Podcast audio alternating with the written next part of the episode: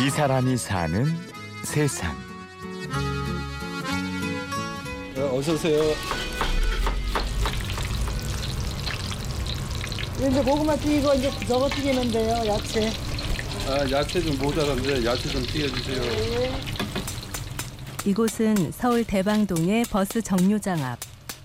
참새가 방앗간을 그냥 못 지나치듯 이곳에는 출출한 사람들이 그냥 지나치지 못한다는 튀김집이 있습니다. 맛집, 맛집으로 이제 처음부터 소문난 게 아니고 진짜 굉장히 열심히 노력했어요. 우리가 튀김이 맛있게 하려면은 그 오징어는 몇 도 이렇게 다 있어요. 한 95도 정도? 이게 그 무조건 그냥 한 가지 온도로 다 튀기는 게 아니고 온도까지 잘 맞춰야 이렇게 맛있게 나오거든요. 올해 68살의 김상렬 씨가 운영하는 이곳은 저렴한 가격에 좋은 재료를 아끼지 않는 것으로 유명하기도 하지만 유명한 이유가 한 가지 더 있습니다. 바로 매달 가게 수익의 일부를 어려운 이웃에게 기부한다는 것이죠. 수녀님들이 운영하는 부모 없는 애들만 이렇게 키운 데 있어요. 거기하고 이- 저기 대림초등학교도 지금 50만 원씩 이렇게 매월 정해놓고 딱 하고 있거든요. 근데 애들 10명이 5만 원씩 해가지고 어려운 애들만 해가지고 이렇게 다 하고 있어요. 예, 동사무소는 이러이러한 사람, 제일 어려운 사람이 사장님 혜택, 돈으로 혜택을 받았습니다 하고 설명을 다 해줘요.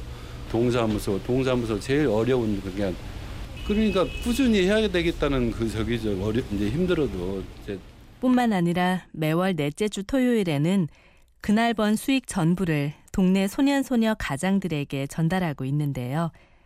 이렇게 상렬 씨가 어려운 형편의 학생들을 돕는 건 어린 시절의 기억 때문입니다. 가난 때문에 못 배운 심정을 누구보다 잘 알거든요. 초등학교 때 월사금을 그렇게 못 냈어요.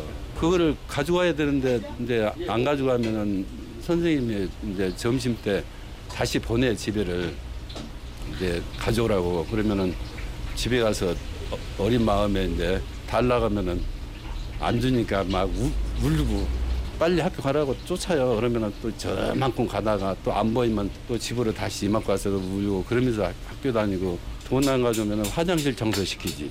종아리까지 맞았어요. 그러니까 어린 마음에 굉장히 그게 싫은 거예요. 그게 그런 게 이제 초등학교 다닐 때 그렇게 힘들게 학교를 다니면서 상렬 씨는 언젠가 여유가 생기면 꼭 나처럼 어려운 학생들을 돕겠다고 다짐했었습니다. 그리고 지금의 튀김집을 하면서 마침내 실천에 옮기게 되었는데요. 그래서 상렬 씨는 손님들에게 늘 좋은 일을 할 수 있게 해주어서 감사하다는 말을 잊지 않습니다. 하지만 사실 모두가 다 환영하는 일은 아니었습니다. 가장 가까운 사람인 아내는 서운할 수밖에 없었죠. 반대 좀 했죠. 나하고 상의 안 하고 몰래가 했으니까. 내가 내 동생도 대학교 다니는데 용돈도 제대로 한번 줘보지도 못했는데 어 우선 내 가까운 내 형제 간이 먼저 주고 그 모르는 사람한테 그렇게 했냐고 그런 얘기를 했더니 음 그래도 처남은 부모님이 계셔가지고 대학을 다닐 수 있는 것만 해도 어, 감사하지 않냐고 그 말을 들으니 또 그 말도 맞아. 걔네들은 부모님이 안 계시고 굉장히 어렵다 이거야. 할머니한테서 살고 그래가지고 같이 그냥 가만히 하는 대로 그냥 따라갔죠. 뭐 그냥. 그래 아이고 그냥 미웠어요.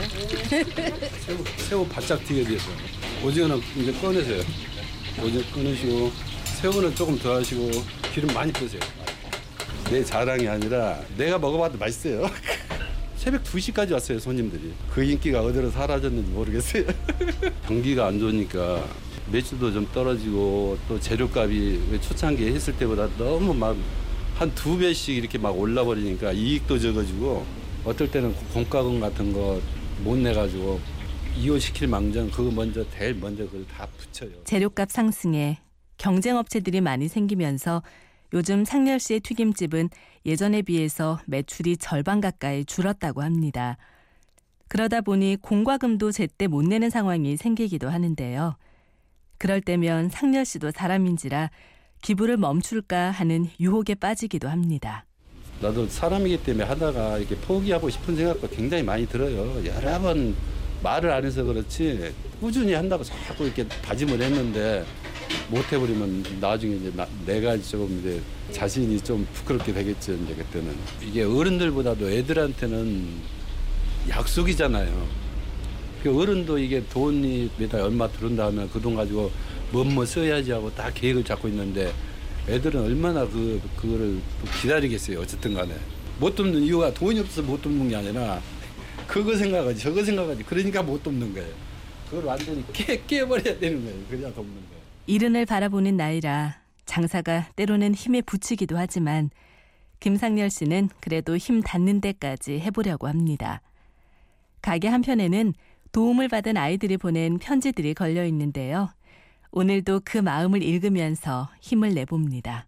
사장님 전 이 세상에 아름다운 마음의 천사가 많이 살고 있다는 것을 새삼스럽게 느꼈습니다. 부남매 중 장남이신 사장님께서는 목구멍에 풀칠하기도 바쁜 이 현대 사회에서 총구석인 우리 학교의 눈을 밝히시어 도와주시니 참으로 고맙습니다. 감사합니다. 존경합니다. 사장님, 전 사장님의 얼굴도 모르지만 눈물로서 알 것 같아요. 앙.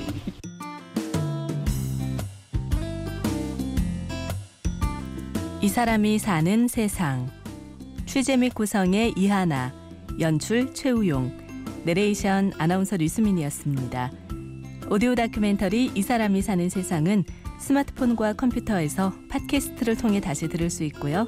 저는 내일 오전 11시 50분에 찾아오겠습니다. 고맙습니다.